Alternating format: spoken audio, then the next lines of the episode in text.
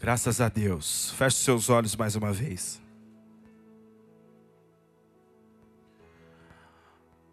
Amado Deus e Pai,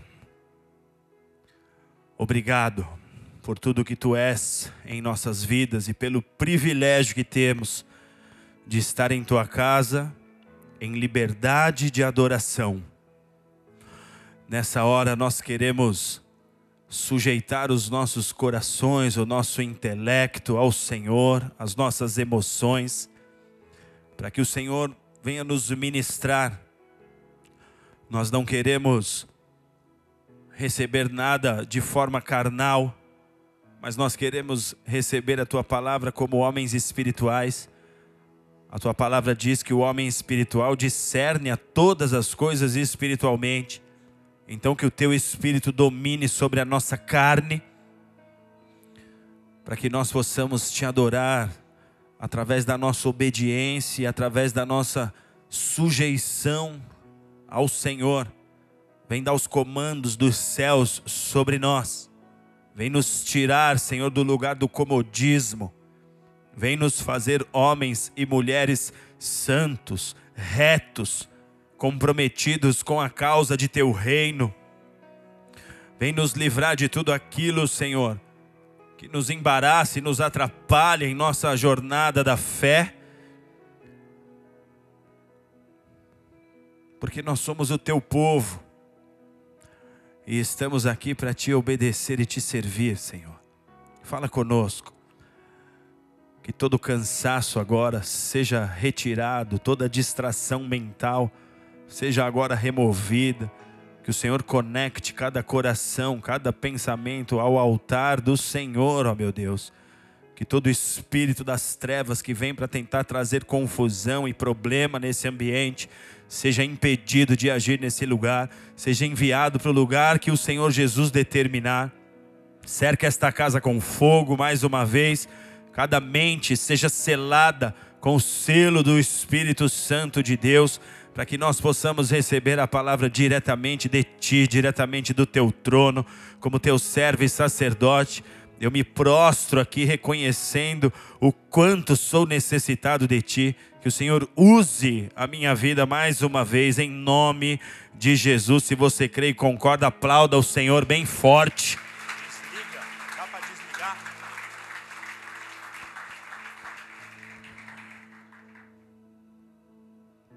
Deus tem um plano de estabelecer um reino na terra. Diga, Deus tem um plano, e este plano é estabelecer o reino na terra.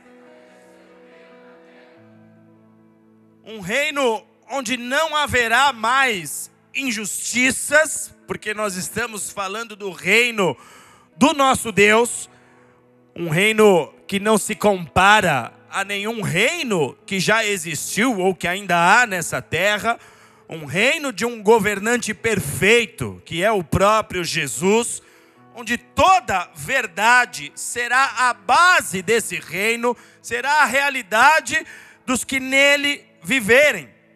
E esse é um plano que tem sido anunciado ao longo de todas as gerações. O profeta Isaías, ele obteve essa informação, o Senhor revelou a ele este plano, e Isaías tratou de transmitir essa verdade ao povo em seus dias. Isaías, no capítulo 2, versos 1 a 4, ele diz: Nos últimos dias, o monte do templo do Senhor será estabelecido como principal, e todas as nações da terra correrão para ele para adorarem a Deus. Esta não é uma realidade a qual nós vivemos agora. Você não vê todas as nações correrem para o Monte Sião, para o templo do Senhor, para ali o adorarem. Mas Isaías recebe de Deus uma revelação acerca de um tempo futuro, uma revelação acerca de um propósito, um plano de Deus estabelecido para um tempo estabelecido o plano de estabelecer o seu reino na terra.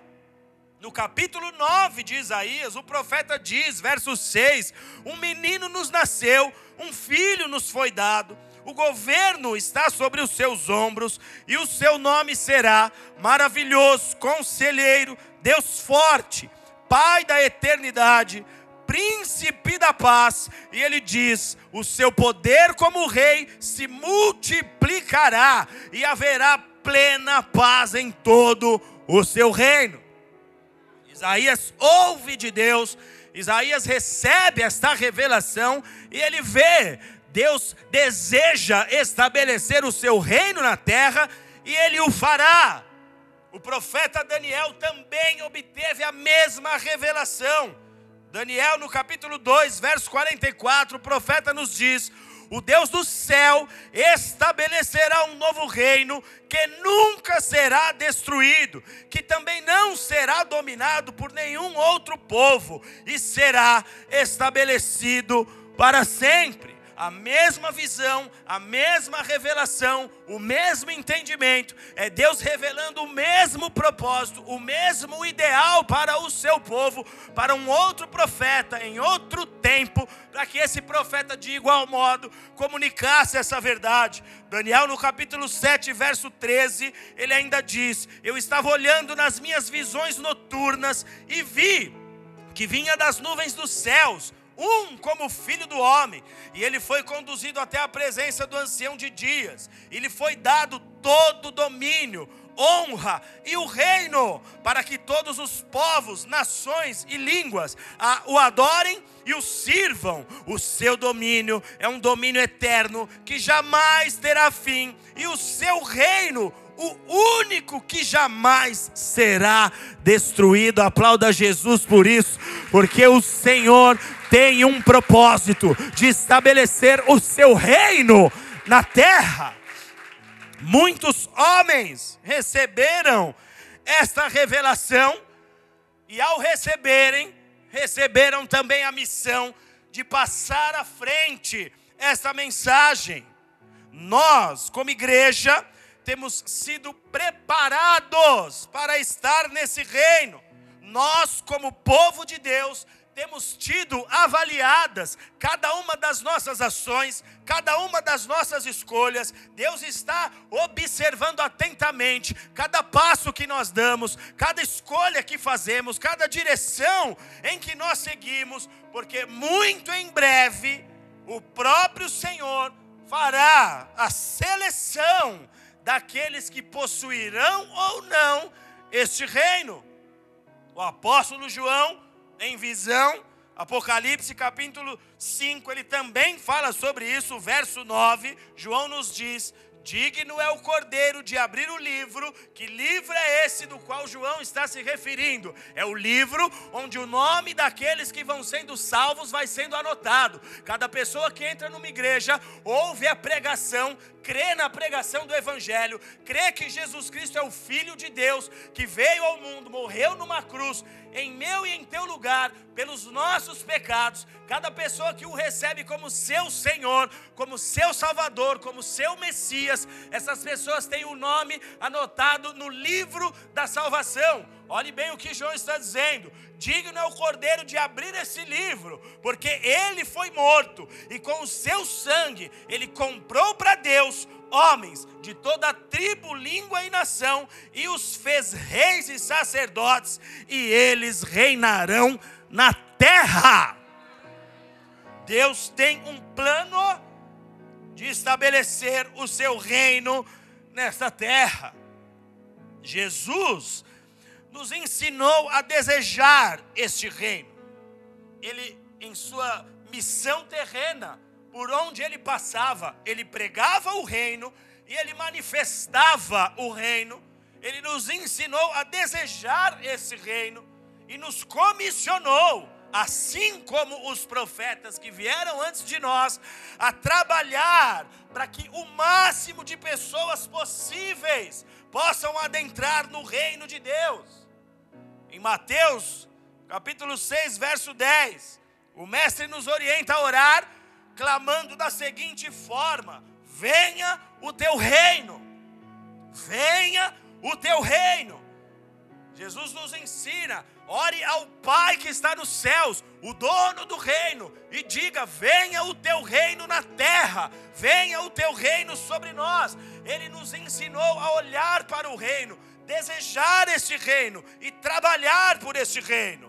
O que nós temos que entender é que estabelecer o reino de Deus na terra é desejo e promessa de Deus. Porque em dado momento, esse reino há de se estabelecer na terra. É uma promessa. É o desejo do Pai e uma promessa. E assim como esse é um querer de Deus, o Pai espera nos ver envolvidos com essa causa, desejando o reino, orando pelo reino, trabalhando pela vinda do reino, gastando e desgastando as nossas vidas por este reino. E é por isso que eu disse: com calor ou sem calor, se a igreja tiver estrutura ou não tiver, porque não são essas coisas pelas quais Deus pediu para que nós trabalhássemos. Ele usa essas coisas como instrumento, é a instrumentalidade de Deus para que o processo de salvação aconteça. Mas Ele deseja nos ver envolvidos com essa causa. O desejo do coração do Pai é esse que você una os seus esforços a Cristo, que a igreja una os seus esforços a Cristo pela implantação do reino na terra. Jesus trabalhou arduamente por isso.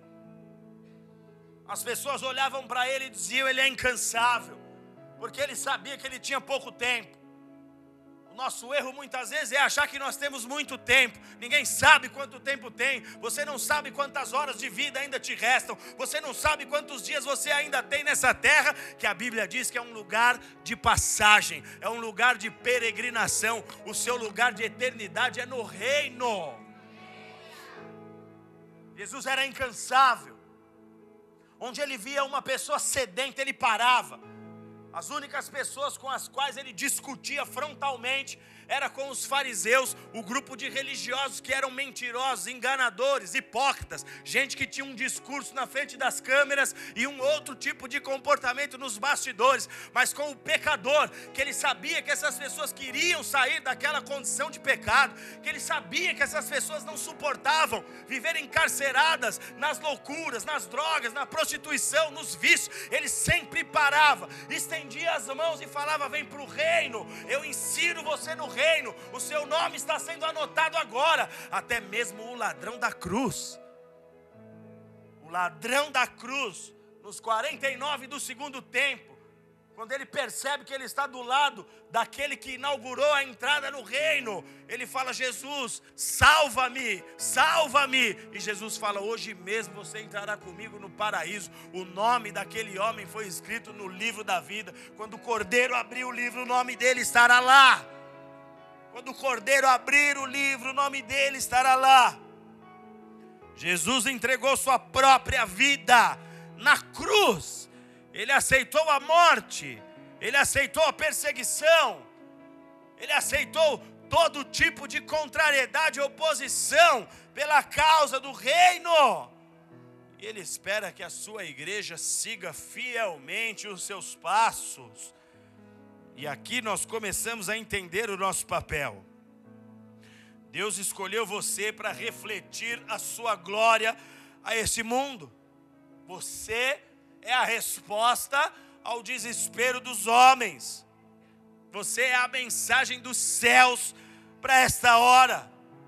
Deus, a partir do momento em que você entrega a sua vida aos cuidados dele, ele faz da sua vida uma mensagem, Ele faz da sua vida uma pregação, Ele faz de você uma mensagem para esse mundo que está enfermo. Você se torna um enviado de Deus, onde você chega, você é a solução da vida de alguém, onde você chega, você é a chance que uma pessoa tem de ser completamente transformada. Nós escutamos um testemunho aqui de um casal que estava se dissolvendo, mas porque um homem de Deus estava ali disponível, ele foi uma mensagem de Deus, e Deus então pode restaurar restaurar famílias, e Deus então pode restaurar histórias, porque é isso que Ele faz conosco. Ele faz de nós uma mensagem para esse mundo. Então, sabe o que Deus faz com você aqui? Você já fez algum tipo de comida em conserva? Eu gosto de um pepininho em conserva. Deus te pôs numa conserva. Ele está aqui te curtindo. Ele usa as circunstâncias da vida para ir te aperfeiçoando, usa as guerras e as lutas para fazer de você caba macho, lutador, uma mulher corajosa, que não se intimida, que não dá ré, que está disposta a ir até as últimas consequências pela causa do reino. Ele está te curtindo, ele está te preparando, ele está fazendo da sua própria vida uma mensagem poderosa para essa obra, para essa hora. Ele está extraindo o seu melhor. Sabe para quê? Para te enviar como uma bomba em todo o cenário de trevas para te enviar como uma bomba para destruir o arraial de Satanás, onde Satanás estiver escravizando um povo, onde Satanás estiver destruindo uma família por décadas, o Senhor te prepara como uma bomba para te enviar naquele lugar e toda aquela estrutura demoníaca ser destruída e desfeita. Você foi chamado a fazer a diferença nessa geração.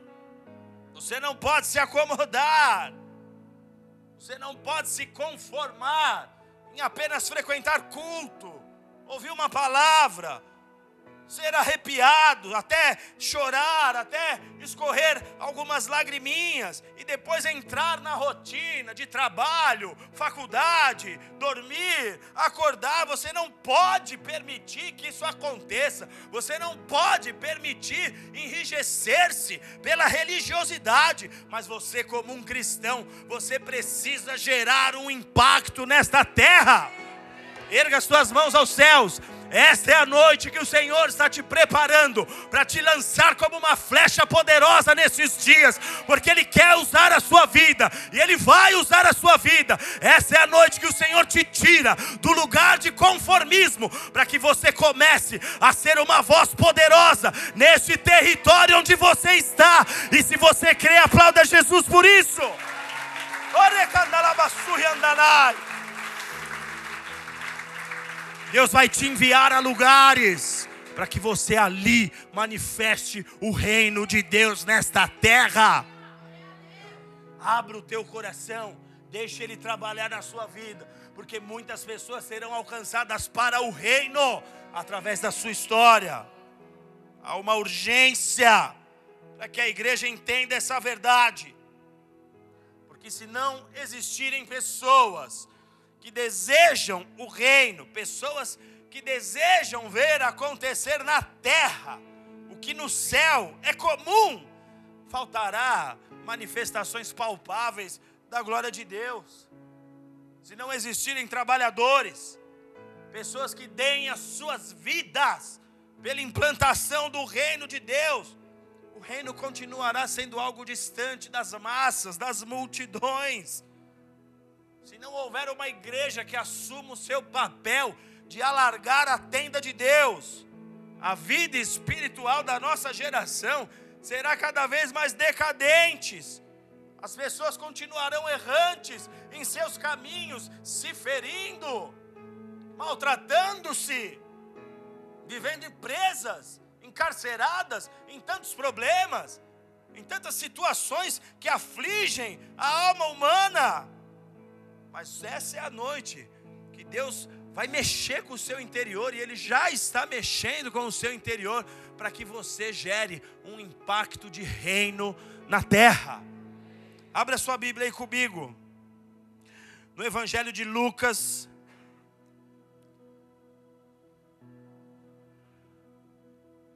capítulo 13.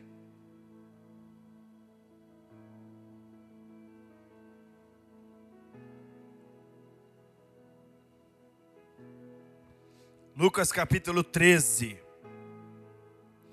Quem achou, dá um glória a Deus aí. Lucas 13, a partir do verso 6.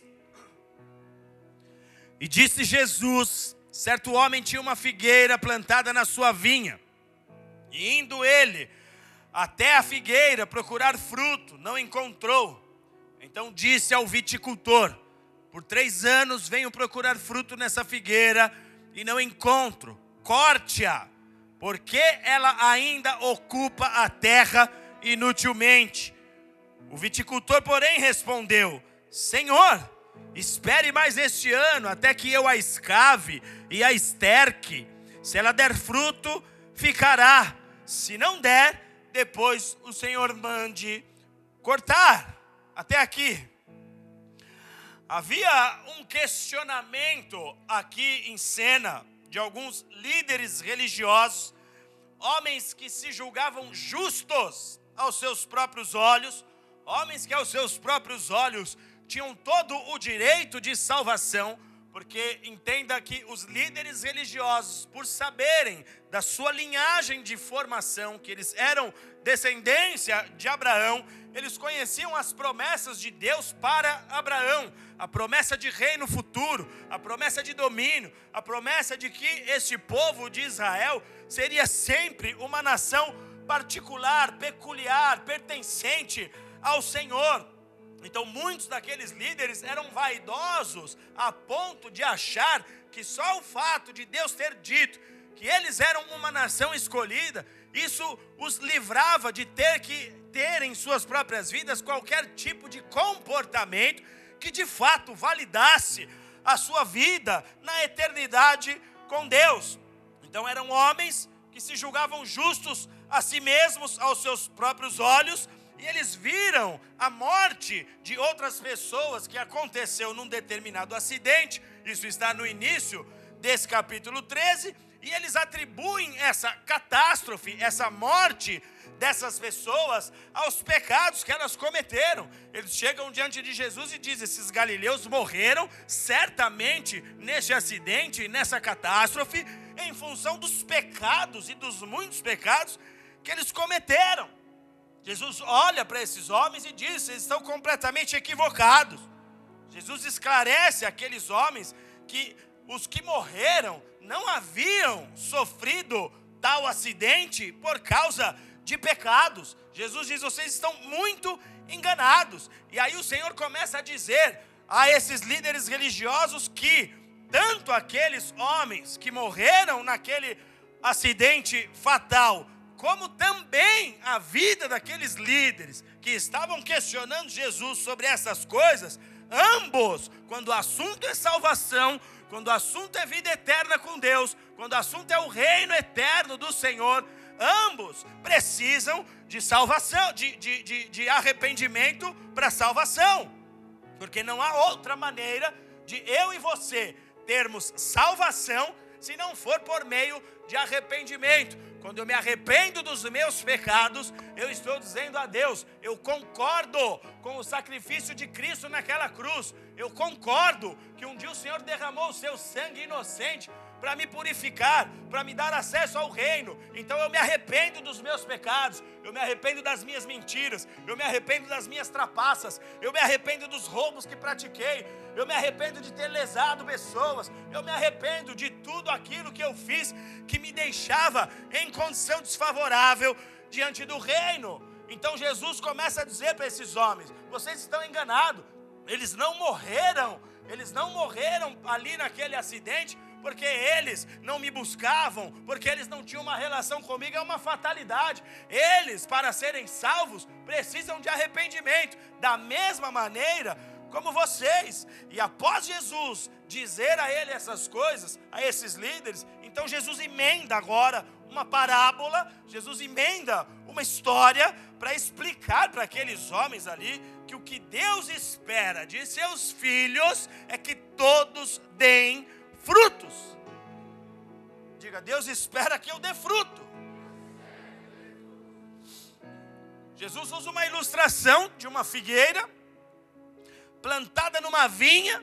Já falei em outras ocasiões aqui que a vinha ela é um ambiente muito particular para você cuidar das uvas. Existe todo um cuidado por ser um fruto bem perecível e plantar uma figueira na vinha significa dizer que você plantou uma árvore num lugar muito especial, que recebe o melhor tipo de cuidado, o melhor tipo de investimento, a melhor proteção. E Jesus está dizendo que o que ele espera é que essas árvores deem frutos. João 15, 16, Jesus diz: Eu vos escolhi e vos designei para dar frutos. Diga para quem está do seu lado aí: Deus te chamou para dar fruto. Então Deus espera por frutos, amados. Deus continuamente observa as, as nossas vidas, a minha e a sua vida, à procura de frutos. A falta de fruto sempre será algo questionado por Deus. Nós não viemos a este mundo apenas para viver de prazeres, principalmente o homem de Deus que conhece a verdade do Evangelho deveria ter esse entendimento. Nós não viemos a esse mundo para viver de prazeres, Deus espera de nós fruto. Algumas pessoas passarão pela terra e viverão as suas vidas apenas pelo básico o básico daquilo que um homem pode viver. É gente que vai trabalhar numa empresa, é gente que vai tomar café, vai almoçar, vai jantar, vai passear com a família nos finais de semana, vai concluir, concluir um curso de graduação. E em contrapartida, há pessoas que vão viver nessa terra e vão marcar e deixar um registro poderoso em sua geração. Eu falo de pessoas que não se contentam em apenas viver o básico, mas pessoas que almejam deixar marcas de mudança na terra. E existem duas realidades de vida que você pode viver nessa terra: uma vida vivida para produzir mudanças e uma vida vivida pelas mudanças que outras pessoas produzem. Você vai ter que escolher que tipo de vida você vai viver. Só que preste atenção aqui.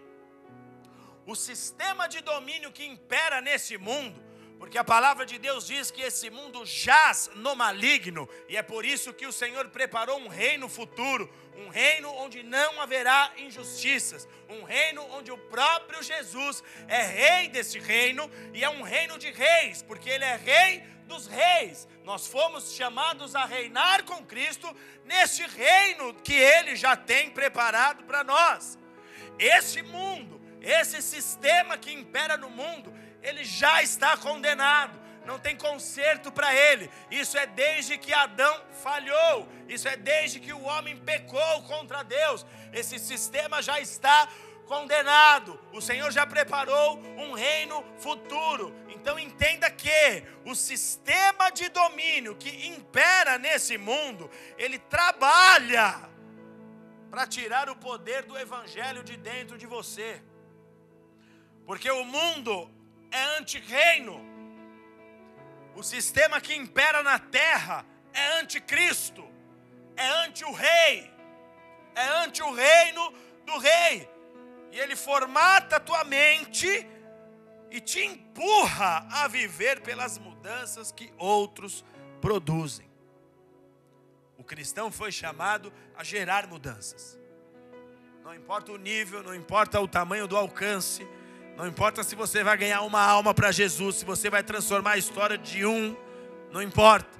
O cristão, quando foi tirado do mundo, foi tirado para entender: eu não pertenço a esse mundo, sou cidadão dos céus. Deus está me fazendo uma mensagem para minha geração e alguém eu tenho que tocar. Não importa quantas pessoas o meu ministério vai alcançar, minha vida vai ser luzeiro, não importa. Importa é que eu seja, importa é que eu me disponha a ser. É o que o Pai espera de mim. Esse mundo que é anti-reino, ele muda a tua mente, ele tira o poder do Evangelho de dentro do teu coração e te empurra a viver uma vida pelas mudanças que outros produzem. Então o sistema diz: que você precisa estudar, e eles dizem o que você tem que estudar. Ele diz que você tem que estudar o que eu estou dizendo que você tem que estudar. Você não pode pensar diferente, você não pode buscar outros meios de estudo. Na verdade, se você não entrar no sistema, nem emprego você arruma. Então vai você tentar ser autodidata. Quando alguém é, solicitar o tal do diploma, você não será aceito. Por quê? Porque o sistema cria maneiras de te enrijecer, de te bloquear. Então ele diz que você precisa estudar, estudar aquilo que eles estão dispostos a te ensinar. O sistema diz que você tem que concluir um curso superior, porque hoje, se você não concluir um curso superior, você não terá um bom emprego, você não terá recursos, como se Deus não fosse o dono de toda a sobrenaturalidade e de toda a condição para fazer os seus filhos prosperarem. O sistema diz que você tem que arrumar um emprego para daí então você fazer o financiamento de um carro, para daí então você fazer o financiamento de uma casa, e quando você formar a sua família, que é o sonho de consumo de pessoas de bem, quando você formar a sua família, você joga os seus filhos nesse mesmo caminho e eles continuam seguindo essa mesma máxima do sistema. E aí você começa a viver por coisas que você não precisa. Você começa a viver com um dinheiro que não é seu, porque você vive com um dinheiro que está alienado a uma instituição financeira. Você começa a viver uma vida completamente desconectada do propósito de Deus, tudo para suprir uma necessidade que não é a urgência de Deus, você fica escravo do Deus deste século, que é o dinheiro. Você fica escravo de mamon. Você fica preso a essa estrutura. Quantas pessoas têm medo de seguir a visão que Deus os dá, de andar pelo caminho que Deus mostra, porque eles pensam: o que eu vou comer? Como vai ser minha vida? Romanos 14, 17 diz: o reino de Deus não é comida nem bebida, mas é justiça, paz e alegria no Espírito Santo. Ai, pastor, mas e as minhas necessidades, pastor? Deixa eu te dizer uma coisa. Se esse pensamento ainda te consome, você está escravo do sistema. Você pensa que você está livre, mas você está escravo do sistema. Mateus 6,25, olha o que Jesus nos diz: Não andeis ansiosos pela vossa vida, não andeis ansiosos quanto ao que haveis de comer ou beber, e não andeis ansiosos pelo vosso corpo quanto ao que haveis de vestir, porque não é por isso que você tem que correr e se desgastar. Hoje Deus vai quebrar uma maldição na sua vida. Hoje Deus vai quebrar esse ciclo maldito na sua história que tem feito tanta gente sofrer emocionalmente, porque você está vivendo conduzido por um sistema que diz o que, que você tem que ter, que se você não tiver aquelas coisas você não será feliz. Um sistema que está corroendo pessoas, deixando famílias endividadas, pais que não conseguem deitar a cabeça nos seus travesseiros, eles se convertem, eles buscam a face do Senhor, eles estão na casa de Deus, mas eles não conseguem ter alegria na adoração, porque o sistema está sempre lá mexendo com ele, escravizando, torcendo o emocional desses filhos, mas Deus hoje está dando um basta basta nessa situação da sua vida. Ele vai colocar esse sistema abaixo. Levante a sua mão, receba a influência do Espírito Santo sobre ti. Deixa o Espírito Santo entrar aí e mudar completamente o teu modo de pensar. Aplauda Jesus.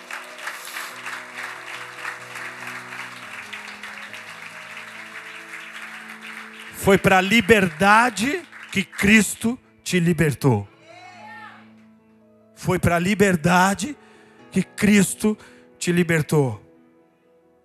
Deus não quer que você viva a sua vida por coisas terrenas, mas sim por propósitos, e por propósitos com peso de eternidade.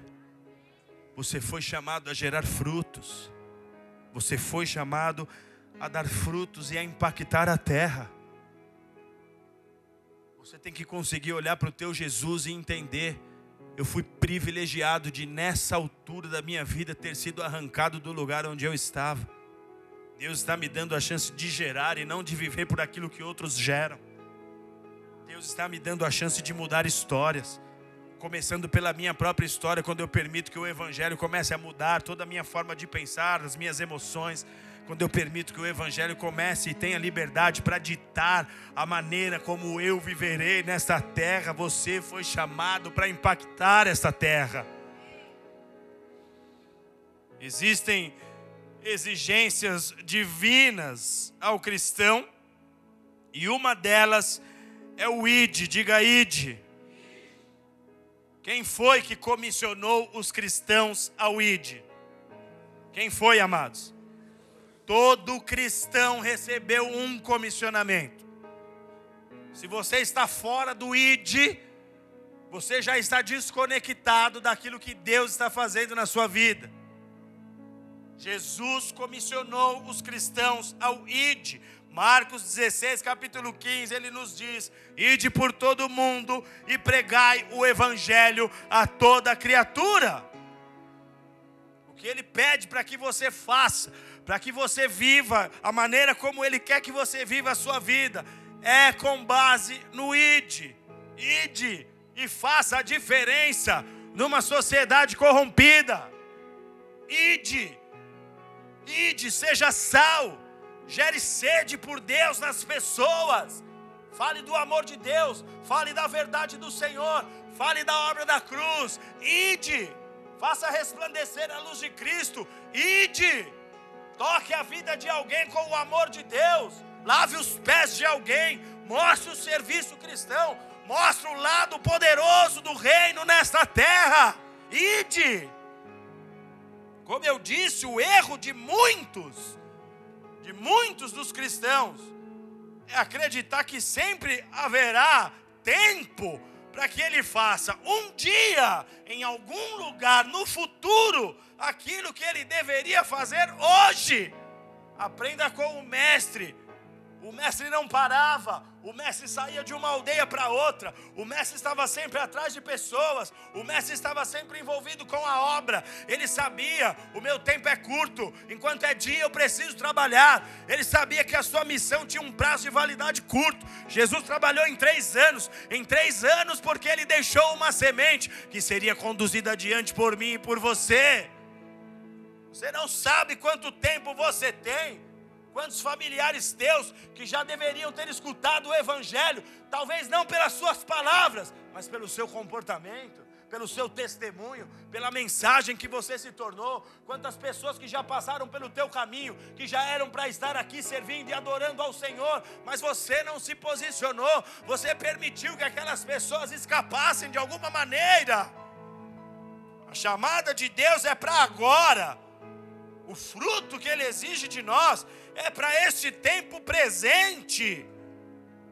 Na parábola de Lucas, o texto nos diz que por três anos o dono da vinha veio observar se a figueira dava o seu fruto ou não.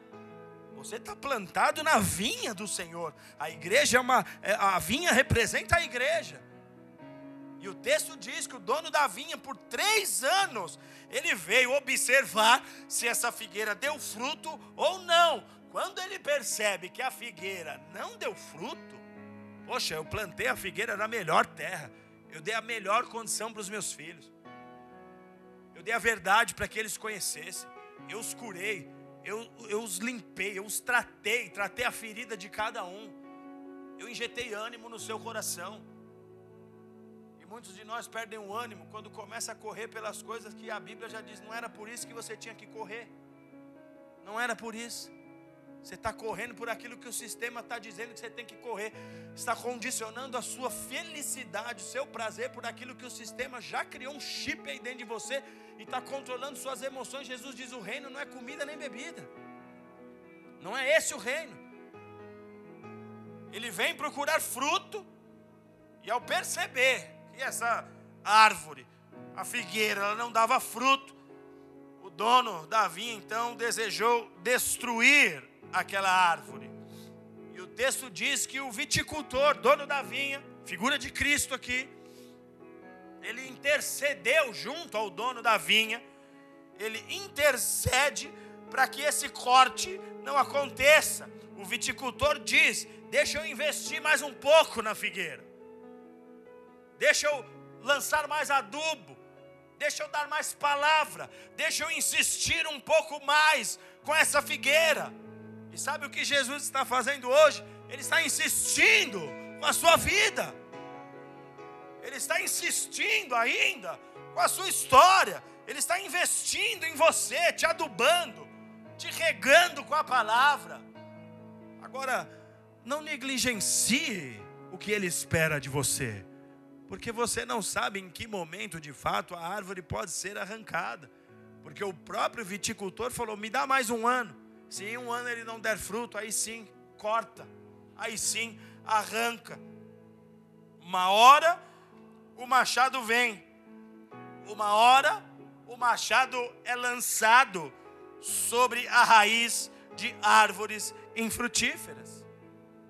O nosso erro muitas vezes é achar que sempre há tempo. Ah, um dia eu tomo minha posição. Um dia eu começo a orar. Um dia eu entro num ministério e começo a fazer parte do corpo. Já ouvi diversas vezes que fazer parte do corpo de Cristo não é entrar e sair da igreja sem criar comunhão. Todos os meses nós temos a ceia de Cristo aqui. O que é a ceia? A ceia é comunhão. Tem gente que entra na igreja no momento da ceia, o, o diácono vai servir, o cara faz: Não, não vou tomar. Por quê? Porque eu estou em pecado. Então se arrepende agora e tome a ceia e seja parte do corpo, exatamente agora. O nosso erro é achar que sempre há tempo, que sempre há tempo, que sempre há tempo. E nós vimos nessa última estação que aconteceu, quantas pessoas foram pegas de surpresa, quantas famílias foram pegas de surpresa nessa história de que sempre há tempo. Uma hora o machado vem, uma, uma hora o machado passa sobre a raiz de árvores infrutíferas. Segundo Pedro, capítulo 3, verso 8 diz assim: há uma coisa que nós não podemos esquecer, que para o Senhor um dia como mil anos e mil anos como um dia. O Senhor não retardará sua promessa como alguns imaginam. Pelo contrário, ele é longânimo conosco porque não deseja que ninguém pereça. Mas o dia do Senhor virá como um ladrão. Uma hora o machado vem. Deus dá tempo, Ele é Deus de misericórdia, Ele abre janelas de oportunidade para que você frutifique dentro daquilo que é esperado por Ele, mas a oportunidade de Deus é no tempo que se chama hoje, não é no amanhã, é no tempo que se chama hoje. Deus vem em busca de frutos. Há uma outra passagem que Jesus amaldiçoou uma figueira, porque a figueira estava em tempo de gerar frutos, e como ela não tinha frutos, Jesus amaldiçoou, porque era um testemunho e um exemplo que foi dado aos religiosos porque a figueira sem fruto era nada mais do que uma árvore de aparência. Um cristão sem fruto é somente uma capa religiosa. Um cristão sem fruto é somente um estereótipo de algo daquilo que ele deveria de fato ser em seu coração, com atitudes reais, com comportamentos verdadeiros. Então Deus, quando vem em nossa direção, Ele vem em busca de uma vida verdadeira, Ele vem em busca de frutos. Ele vem em busca de pessoas que diariamente estão envolvidas com o processo de transformação, seja o processo de transformação dentro de si mesmos, seja o processo de transformação em auxílio para com a vida de outras pessoas. O Senhor observa se há frutos ou não em nossas histórias. O Senhor avalia o que nós temos feito com a palavra que a nós é enviada, com a pregação que bate à nossa porta, e a lâmina do machado, segundo ele mesmo diz, está preparada para cortar a árvore inútil porque o dono da vinha questiona: por que, que essa árvore vai ficar ocupando esse solo inutilmente? Por quê? Por que, que ele está recebendo tanta palavra? Por que, que ele está recebendo tanto investimento? Por que, que a pessoa ora por ele? Alguém paga um preço de jejum por ele? As pessoas se dispõem a ajudar, se dispõem a auxiliar, mas ele sempre continua com os mesmos probleminhas, está sempre dando desculpinha para a mulher, para ficar no rolê, para atrair a coitada da mulher que fica em casa cuidando das crianças, está sempre arrumando arrumando uma desculpa do porquê que ela maltrata o marido, que ela fala alto. Ai, sabe por que, que eu fiz isso? Porque ele deveria ser assim. Ora, você tem que tomar a tua posição, você tem que se ajustar diante de Deus. O seu ajuste diante de Deus não pode ser condicionado ao ajuste de outras pessoas. A sua vida diante de Deus precisa ser transformada entre você e o Senhor. Ele bateu na tua porta. O negócio dele é contigo. A ideia dele é direta para você. A pregação e a palavra está sendo liberada para você. Pare de terceirizar e de colocar a condição para a sua transformação na história alheia, nas condições externas. É entre você e o teu Deus. Só que uma hora a lâmina vem e fala: chega, chega, dei tudo que você precisava, dei todo o investimento. Você reclamou durante anos que queria uma igreja séria. Te coloquei e você ainda duvida. E você ainda questiona. Eu vi como você foi traído e ferido dos lugares em que você andou, mas eu te dei paz, mas você ainda questiona. Toma tua posição. Quanto tempo mais, talvez, ou quantas oportunidades mais, talvez você terá. Você precisa se abrir, você precisa se render, você precisa lançar ao chão e falar: Deus, seja conforme a tua vontade. Ide, é tempo de ide. Por seis anos, eu servi diretamente no ministério do meu pastor. Após ter tido tempo ministerial na igreja sede em São Paulo, onde eu me converti, o Espírito me envia a Florianópolis. Por seis anos eu servi diretamente no ministério do meu pastor e dei o meu melhor pelas ovelhas do meu pastor. O meu discurso sempre foi: abençoem o anjo da igreja. Eu tinha um povo comigo nos ministérios que eu cuidava, cerca de 200 pessoas andaram comigo diretamente no Ministério de Assistência Social, que eu liderei pelos anos que ali eu estive. Tinha poder de influência sobre muitas pessoas, mas o meu discurso ali sempre foi: abençoem o anjo da igreja, abençoem ele em oração. Abençoem ele em serviço, abençoem ele em honra, abençoem ele em oferta, abençoem ele em lealdade, abençoem ele em disposição. Façam pelo anjo e vocês serão bem-sucedidos. E durante esses anos, eu vi muitos outros líderes que tinham o hábito de chegar na igreja e ficar na sala do pastor. Acabava o culto, esses mesmos líderes estavam lá novamente e eu, ao contrário deles, eu ficava no meio do povo, porque eu pensava nas pessoas que estavam chegando na igreja e pensava que elas precisavam ser inseridas no corpo. Eu me preocupava com esse detalhe. Eu queria saber quem eram as pessoas que estavam chegando e queria me doar como uma peça de conexão, como um elo de uma enorme corrente da família de Deus e conectar essas pessoas à família. Alguém tinha que fazer isso. Alguém tinha que gerar esse tipo de fruto. Fizeram isso por mim. Eu me lembro até hoje de quando eu cheguei na igreja de um rapaz, está lá até hoje, homem de Deus. Ele sempre sorria para mim. E o sorriso daquele cara me curou diversas vezes, porque eu estava ferido em diversas áreas. E eu chegava cedo, chegava a banda estava ensaiando, e eu ficava sentado, não conhecia ninguém. E o sorriso daquele cara mexeu comigo. Ele saía, ele já era líder, ele estava envolvido em afazeres, mas entre uma passagem e outra, de uma porta de um bastidor para outra porta de outro bastidor, aquele cara vinha na minha direção, sorria para mim, estendia as mãos para mim, e aquilo muito me marcou. Então eu adotei também aquilo sobre a minha vida. E quando eu estava lá em Floripa, eu tinha esse hábito. Eu pensava nas pessoas. Eu quero conectar essas pessoas à família. Quero servir. Eu quero dar algo para que essas pessoas se sintam parte da família. Fizeram isso por mim. Agora pensa aqui. Se eu sou importante para você, de alguma maneira, Nós já temos uma relação. Quantas pessoas hoje me mandaram feliz dias dos pais, nem tive tempo de responder a todos, mas farei pós-culto. Se eu sou importante para você, lembre disso, lembre disso. Alguém um dia fez esse papel na minha vida.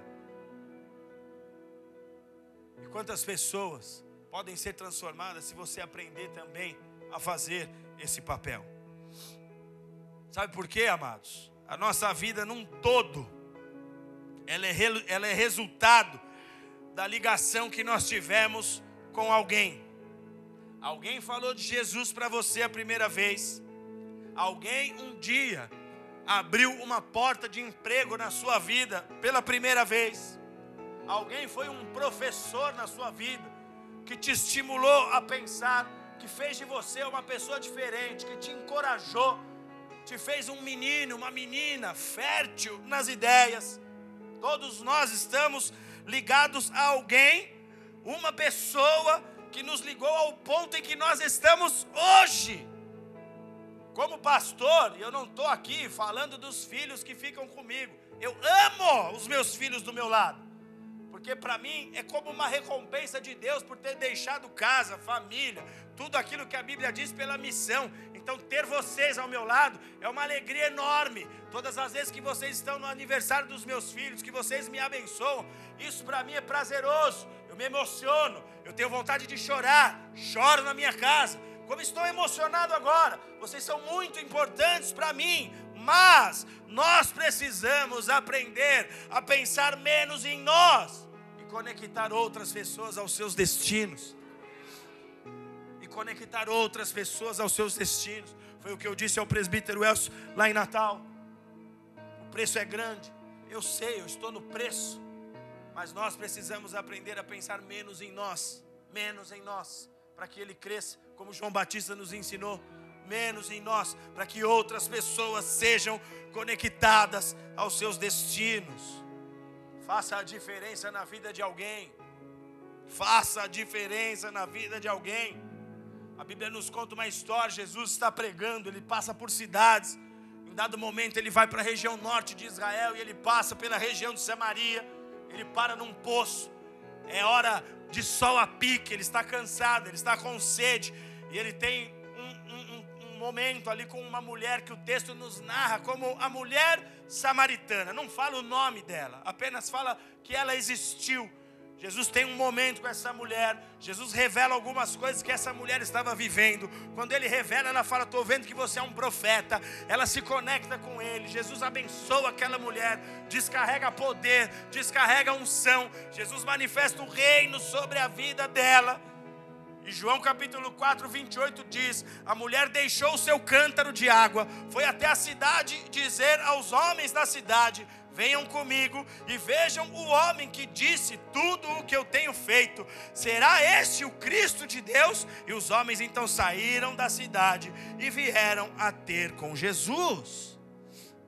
Essa mulher teve um encontro com Jesus, a vida dela foi transformada pelo Senhor e o que ela faz? Ela sai imediatamente, ela vai até a sua aldeia, ela vai até o seu vilarejo, ela prega o que aconteceu com ela para aqueles homens de maneira tal que todos os homens ali ficam ávidos por conhecer e saber quem era aquele com quem ela teve contato. Esses homens vão até Jesus e também são tocados e impactados por Deus. Anos mais tarde, a Bíblia diz que Filipe discípulo do Senhor, ele levantado por Deus na pregação do Evangelho, ele vai até Samaria. E ele chega em Samaria, e quando ele está lá, ele encontra pessoas que já tinham recebido a semente do Evangelho e que estavam sedentas por receber Filipe e a sua pregação. Esse homem, quando chega em Samaria, ele vê um ambiente onde as pessoas estão avivadas, onde as pessoas estão desejosas de Deus. Agora, quem foi que promoveu aquele avivamento? Porque Filipe, quando vê aquele povo, ele envia carta para Jerusalém para dizer: manda mais homens de Deus aqui, manda os apóstolos aqui para orar por esse povo. Eles precisam ser batizados no Espírito Santo, eles precisam receber a unção poderosa do Senhor. Eles receberam a palavra, agora eles precisam receber imposição de mãos para fluírem no poder. Os homens vão até lá, Pedro vai até lá, acontece um mover poderoso naquele ambiente. Agora, o que, que houve ali, amados? O que, que aconteceu aqui? Do encontro daquela mulher samaritana com Jesus, o vilarejo foi transformado, porque a mulher conectou os moradores da sua cidade com o Senhor. A Bíblia conta que Jesus, em dado momento, entra numa aldeia, tem um homem totalmente endemoniado, um homem que feria a si mesmo, endemoniado de Gadara, o homem que andava pelos sepulcros. Jesus expulsa os demônios daquele homem quem viu aquele homem, como ele vivia e o viu transformado, as pessoas não acreditavam no que tinha acontecido. Jesus entra no barco para seguir missão. O gadareno tenta ir com Jesus, deixa eu ir. Jesus falou: Não, fica, porque você precisa conectar outras pessoas ao que Deus fez e vai continuar fazendo aqui nessa região. Todos nós somos elos para o bem ou para o mal, meus queridos. Todos nós temos o potencial de ligar gerações futuras ao reino eterno do Senhor. Você não sabe o que a sua obediência a Deus hoje é capaz de gerar para outras gerações, para outras pessoas. Você não sabe um sim que você dá para Jesus hoje, você não sabe até onde isso vai reverberar, até onde esse som de obediência vai ecoar, quantas famílias serão tocadas, quantas pessoas deixarão os seus pecados e virão totalmente entregues ao Senhor, entregues ao Senhor. Hoje nós cantamos canções que outros fizeram. Hoje nós moramos em cidades que outros edificaram. Em algum momento da história, alguém ligou uma vida ao seu propósito. E é o que Deus espera que você faça. É o que Deus confia a filhos e filhas como nós. Ele quer ver você gerar um impacto nessa terra. A Bíblia diz que em dado momento os inimigos de Israel, os filisteus, roubaram a arca da aliança, uma arca que era o símbolo máximo da presença de Deus em Israel. E eles colocaram essa arca, símbolo máximo da presença de Deus, no templo do seu Deus. Tinha uma imagem de Dagon nesse templo, gigantesca. Eles posicionaram a arca nesse templo e a imagem de Dagon de um lado, a arca do outro. E a Bíblia diz que os sacerdotes de Dagon, quando foram entrar no templo, a imagem havia caído. Eles fizeram uns remendos, colocaram a estátua de pé, e no outro dia a imagem estava caída. Eles olharam e falaram: essa, essa arca é amaldiçoada. Eles começam a mandar a arca para várias outras cidades do reino ali dos filisteus. E onde essa arca ia chegando, todos aqueles povos pagãos iam tendo problemas. A Bíblia diz que, inclusive, alguns daqueles povos começaram a sofrer de doenças, de hemorroidas. Olha só. Sabe o que isso significa? Você é um carregador da glória de Deus. Você é a arca de Deus do tempo presente. Onde você chega, o mal não pode permanecer. Se você tem uma aliança com Deus, se você é servo fiel do Senhor, se você não tem uma vida rendida a pecados, mas uma vida rendida à santidade de Deus, onde você chegar, o mal não pode prevalecer. A sua palavra será respaldada pelo próprio Senhor. Onde você chegar, os demônios vão ter que bater em retirada onde você chegar, as trevas terão que recuar, e é exatamente o que Deus quer que você faça.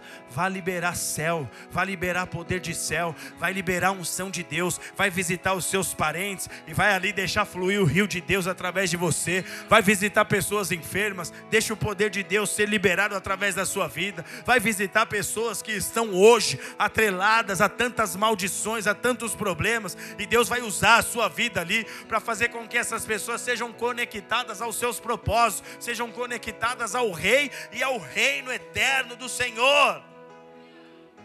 Se disponha a ser a arca de Deus que será enviada aos lugares mais sujos muitas vezes, mas para que você ali seja uma resposta de Deus para essas pessoas. Eclesiastes 9:10 diz: tudo que tiver a mão para fazer, faze com o melhor das tuas forças, porque no sepulcro não há obras. O tempo é agora. Curva sua cabeça e feche os seus olhos.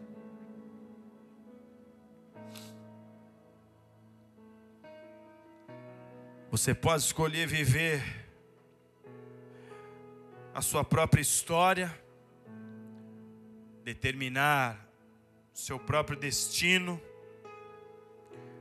você pode escolher viver a história de Deus para você e deixar que Deus determine o seu destino. Deus quer te usar nessa terra. Mais do que fazer obras poderosas na sua vida, ele quer fazer obras poderosas através da sua vida, através de você.